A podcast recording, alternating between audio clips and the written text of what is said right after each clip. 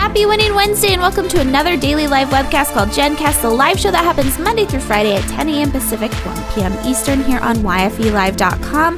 Today is Winning Wednesday, so we're going to be talking about some winning headlines with special guest Sandy Sidhu. She's the founder of SandySidhuMedia.com. She recently went through a rebrand and is also the one of the founders of Thrive Hive along with Jules Taggart. They recently just did Thrive Hive Live, an in-person retreat where they brought their mastermind together in person. So she's going to talk a little bit about both of those things, but also about headlines with me. She's going to talk about Lego, Whole Foods, and a few other ones that you're going to want to pay attention to. Hi everyone, I'm your host Jennifer Dono. You can tweet me at Jennifer Dono and use the hashtag GenCast during this live webcast. You can comment below because today is all about Winning Wednesday, winning headlines that all of us are excited about. And my guest is Sandy Sidhu. She recently went through a rebrand that she's going to tell us briefly about, and she's also going to tell us about Thrive Hive Live. Obviously, we're in a hangout experience, so you can probably see Sandy on already. Sandy, thank you so much for joining us. Thanks so much for having me, Jen. So, Sandy, tell us a little bit. Like I said, you're doing a rebrand. Used to be Sidekick PM, right? And now it's you're going to Sandy Sidhu Media. So, what's what is it that you do, and why the why the move from the company brand into the personal brand? Sure. So, um, I'm a digital strategist and idea igniter. So, I help entrepreneurs break down technology into simple concepts. So, really learning the need to know of marketing in the web and not just trying to do everything in everything, anything out there, all while really helping you create community and connection with customers. So I help you figure out which, which platforms you should be on, which technology you should be on, and really how to connect with the people who will resonate with what you have to offer. And I recently just started my own podcast as well, which is called The Business Ignite Show, where I alternate between solo episodes with just me and then also interviewing entrepreneurs who share actionable business insights. That's awesome. And you know, I know Stacey uh, Harris at the Stacey Harris, who's always involved with YFE. Um, she's done something similar recently, where she does a podcast. What was the what was the um, need to jump, or not? I wouldn't want to say the need, but what was the the thing that got you started into doing that podcast? Because it's a lot of work. Right. So if you probably remember, because I did interview you, I don't know if it was in 2013 that I interviewed you or possibly 2012. So back then I was doing video interviews, so kind of like what we're doing here. Um, but I wasn't completely in love with the video format, and a lot of feedback I was getting from people was that, oh, I want to listen to it on the go, or I might just listen to, you know, I might just watch the first few seconds and then I'll just click away and listen. So there was kind of that demand for the audio feed.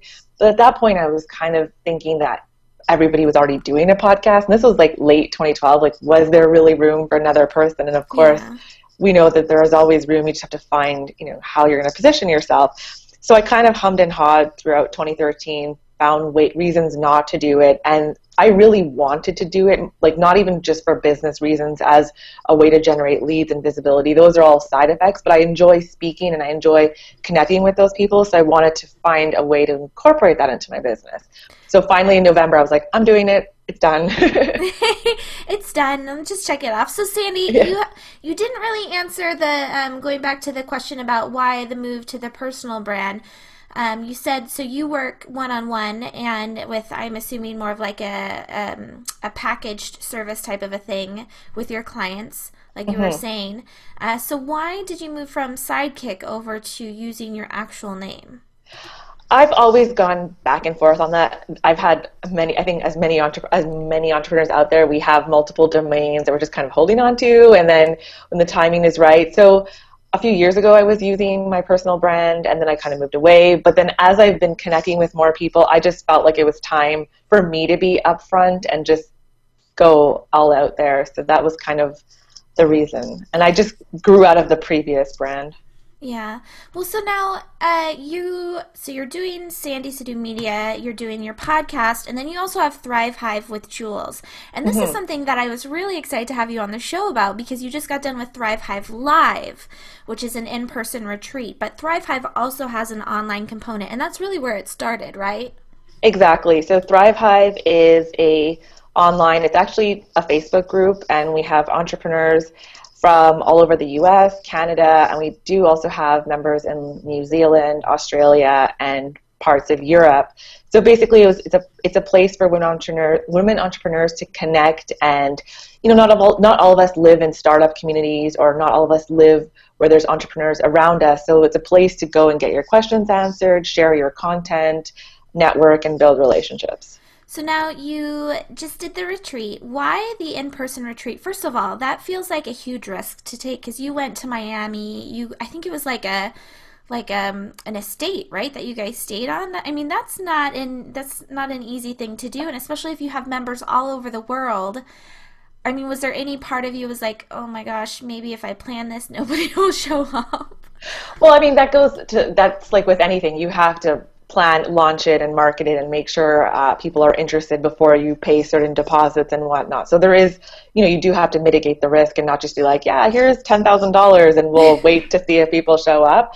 And despite you know having members all, the, all over the world, not everybody, you know, if we have hundred people in the group, not a hundred, all a hundred will come to these types of events. So we do cap it about you know fifteen to twenty because of the venues that we're using. We do want to keep it intimate so that people can get the most out of building connections and, and working on their projects. So it's not a conference in any way. It's really a retreat, you know, stepping out of the daily grind and getting together with fellow women entrepreneurs and really um, using that energy to elevate one another and just, you know, get clarity and take action. So, and again, I want to pull this back. This is Winning Wednesday for the Daily Live webcast, and we're going to get to headlines shortly. But I really feel like, Sandy, you and Jules are doing something, you know, remarkable, and that you are taking this mastermind to the next level. Where I feel like it is, it is, um, uh, really uh, embracing the YFE principle of peer to peer mentorship. So you're not necessarily sitting there and teaching other people how to do business, right? You're facilitating conversation, you're facilitating, um, and the, you're empowering women to come together and kind of help each other build their businesses, build their brands, reach their goals. Is that safe to say? Absolutely. And at one point in our when we kicked it off, we actually did say that because a lot of us and credit to Jules for this was part of her intro um, that we're so keen on collecting more knowledge. A lot of us are almost like expert knowledge seekers, right? Like, yeah. I'll read one more book, one more course, and the answer will be there. So we said that in that room, those 15 women, we know everything there is to know about running the business, starting a business, launching. It's just trusting ourselves that we're capable of doing it and tapping into each other's knowledge and network and, and whatnot to, to make it happen. Well, and that brings it back to the Think and Grow Rich. Stacey and I, the reason why I started following you over the weekend was because, um, well, I followed you for some time, but I've, you know, followed more intently. I followed your hashtag. Stacey mentioned the idea of the mastermind, and that's a principle that's in Think and Grow Rich. Like you said, you get 15 women together and you have the brain power of all those 15 women to make these things come to life, basically. And so I think that's really cool, and I'd love to, uh, you know, explore that more, but I want to get into the headlines. Um, so I picked out three winning headlines to discuss with you, Sandy. And I picked out ones that hopefully I thought would be interesting for your background because you have a background in tech, right? Mm-hmm. Yeah, yep. so this this will be interesting. So the first one I wanted to bring up was the Whole Foods. Uh, the the headline is Whole Foods will use Square's iPad cash registers what? And so the thing that I wanted to p- pinpoint in this article, Sandy, was that they say we've always tried to build a tool that scales from an individual, a massage therapist or a yoga instructor, all the way up to the largest organizations in the world. Uh, we believe fundamentally that they should be using the same tools, and therefore the only limit is their ambition. I thought that was really cute. I love that. Yeah. So, Sandy, do you use Square? Have you ever used Square? Have you worked with any clients that use Square? I personally don't. I mean, I've used it in transactions. Actually, it was quite funny. The first time I think I used it was last year. I was paying for a taxi in Florida, and the taxi driver just handed me over his iPhone with the the square attached, and I was like, "That is so cool!" You know, just swipe and go. And the funny thing is, when I came back to Montreal, not that we're not technologically advanced here, but there's certain ways to go. I, I got out of the cab and I was like, or sorry, I got in the cab and I'm like, do you take credit card? And the guy looked so annoyed with me. I'm like, really? I just paid with Square last night, and now he was doing the old swipe transaction. So um, yeah, I've used it, but not with. Um, I don't use it personally for my business, but I've worked with other like massage therapists or crafters who sell, use it at craft fairs and whatnot.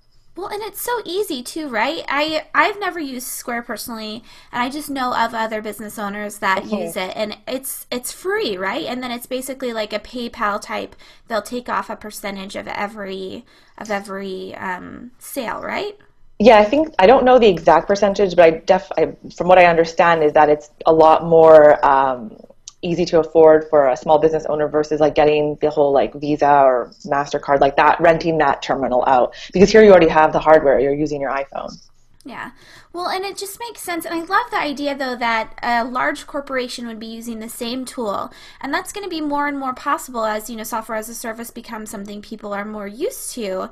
And so you don't, you're not shelling out these huge amount of, amounts of money for hardware like servers and that type of a thing, which is not necessarily um, a, a, necessity anymore. So I just thought it was cool this idea that you know looking at it from both the business standpoint, where you kind of want, I mean, ideally you want those enterprise clients because they're going to bring in more business, but they're using the same hardware, but just at a different level. And so, mm-hmm. you know, you get to repackage that. And it's just neat to think about the possibilities as far as, you know, on the business side and then also on the small business side how incredible is it that you're making people so used to Square they're going to go to Whole Foods all the time so when they go to the farmers market and you're selling them, you know, food, it's not going to be weird that they're going to pull out their credit card and swipe it on your iPad mm-hmm. because they're used I, to it at Whole Foods. Exactly. I love that it levels the playing field even more because people will have had that experience in a place and they'll build that trust because people will see it in Whole Foods and then go to the farmer's market and be like, oh, this is just normal now. Yeah, exactly. I just, I think it's all exciting. So, Sandy, the next article I wanted to talk about, the headline is The Little Girl from the 1981 Lego ad is all grown up.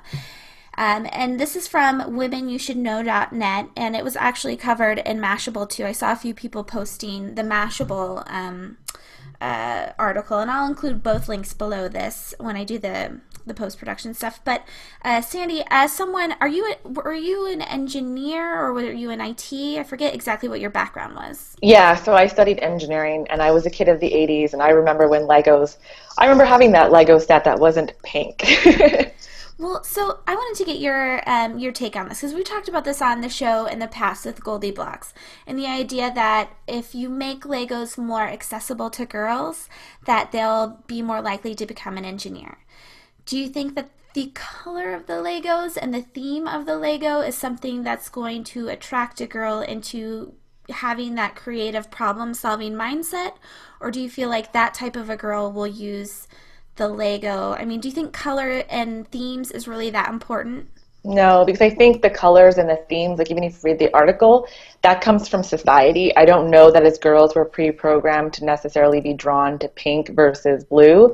And the part that is kind of sad is that when you do look at the stuff that's supposed to be, if it is really going to be creative and problem solving, the stuff that's always pink is, it's like I, don't, I mean, I can have anything examples, but it'll be more like, oh, here's a dollhouse that you can build, whereas the other stuff will be like, here's an airplane or a fire truck. So I feel like they're still dividing things along the gender lines using these colors, but not necessarily gearing one versus the other to a like a field in science or something. Well, and even, you know, taking apart from the science and this whole STEM conversation that we've been having is the idea that um, is gender, uh, you know, uh, setting the line between men and women, like what we're doing with like young female entrepreneurs, or if Thrive Hive focuses solely on the female entrepreneur, is that is that an issue? I mean, should we be really making everything neutral so that there's no no uh, gender specific thing as far as in our marketing goes or how we serve people?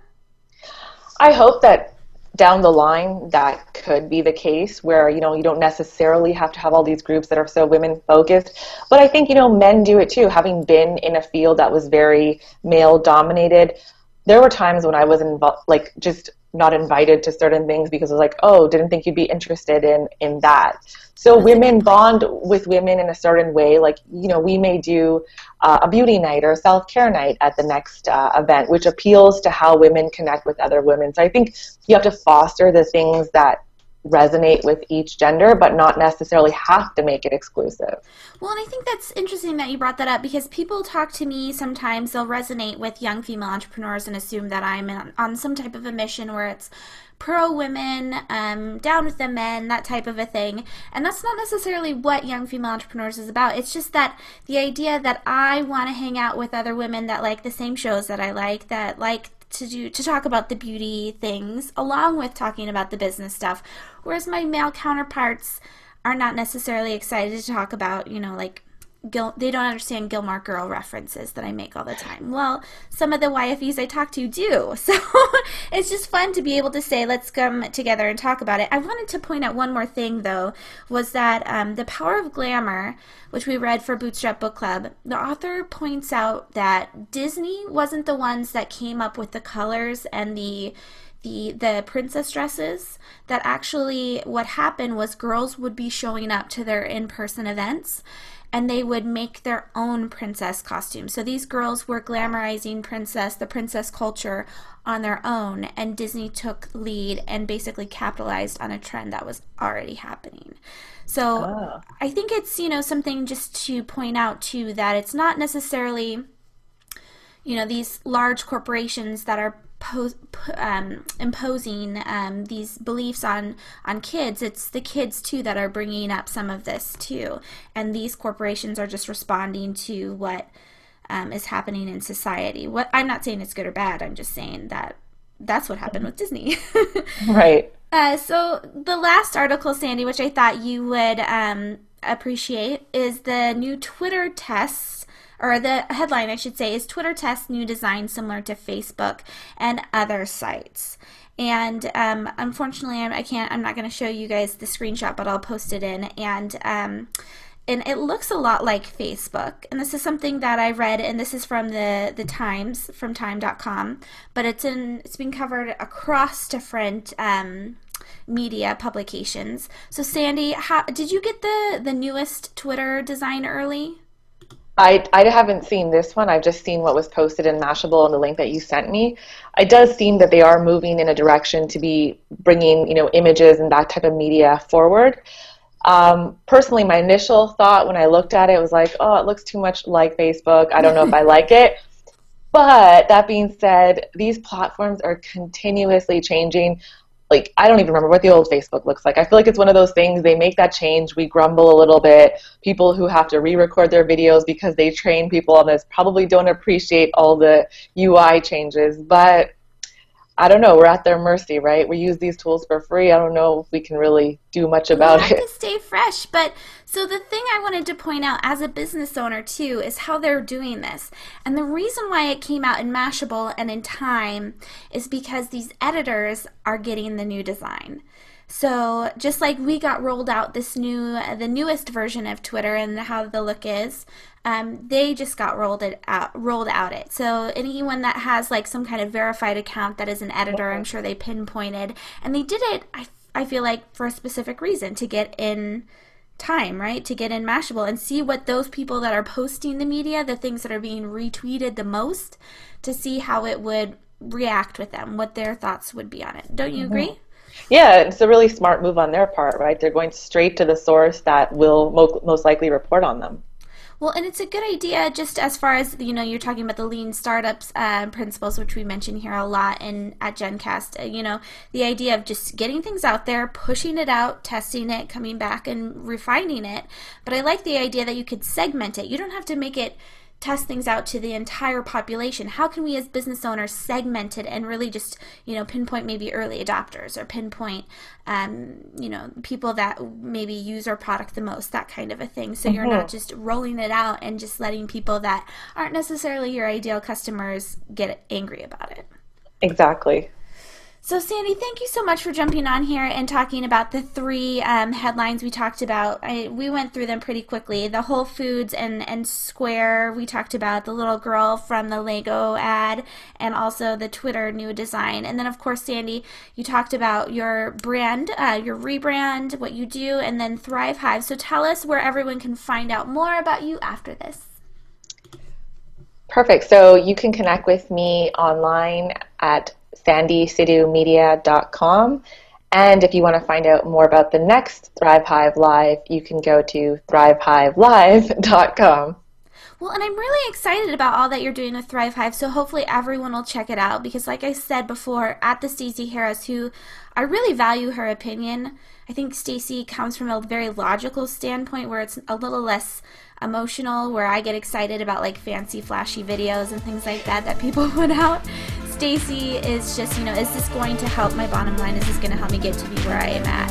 And apparently, obviously, Thrive Hive has been something that's worked really well for her. Yeah, she's an uh, she's a valued member of the community.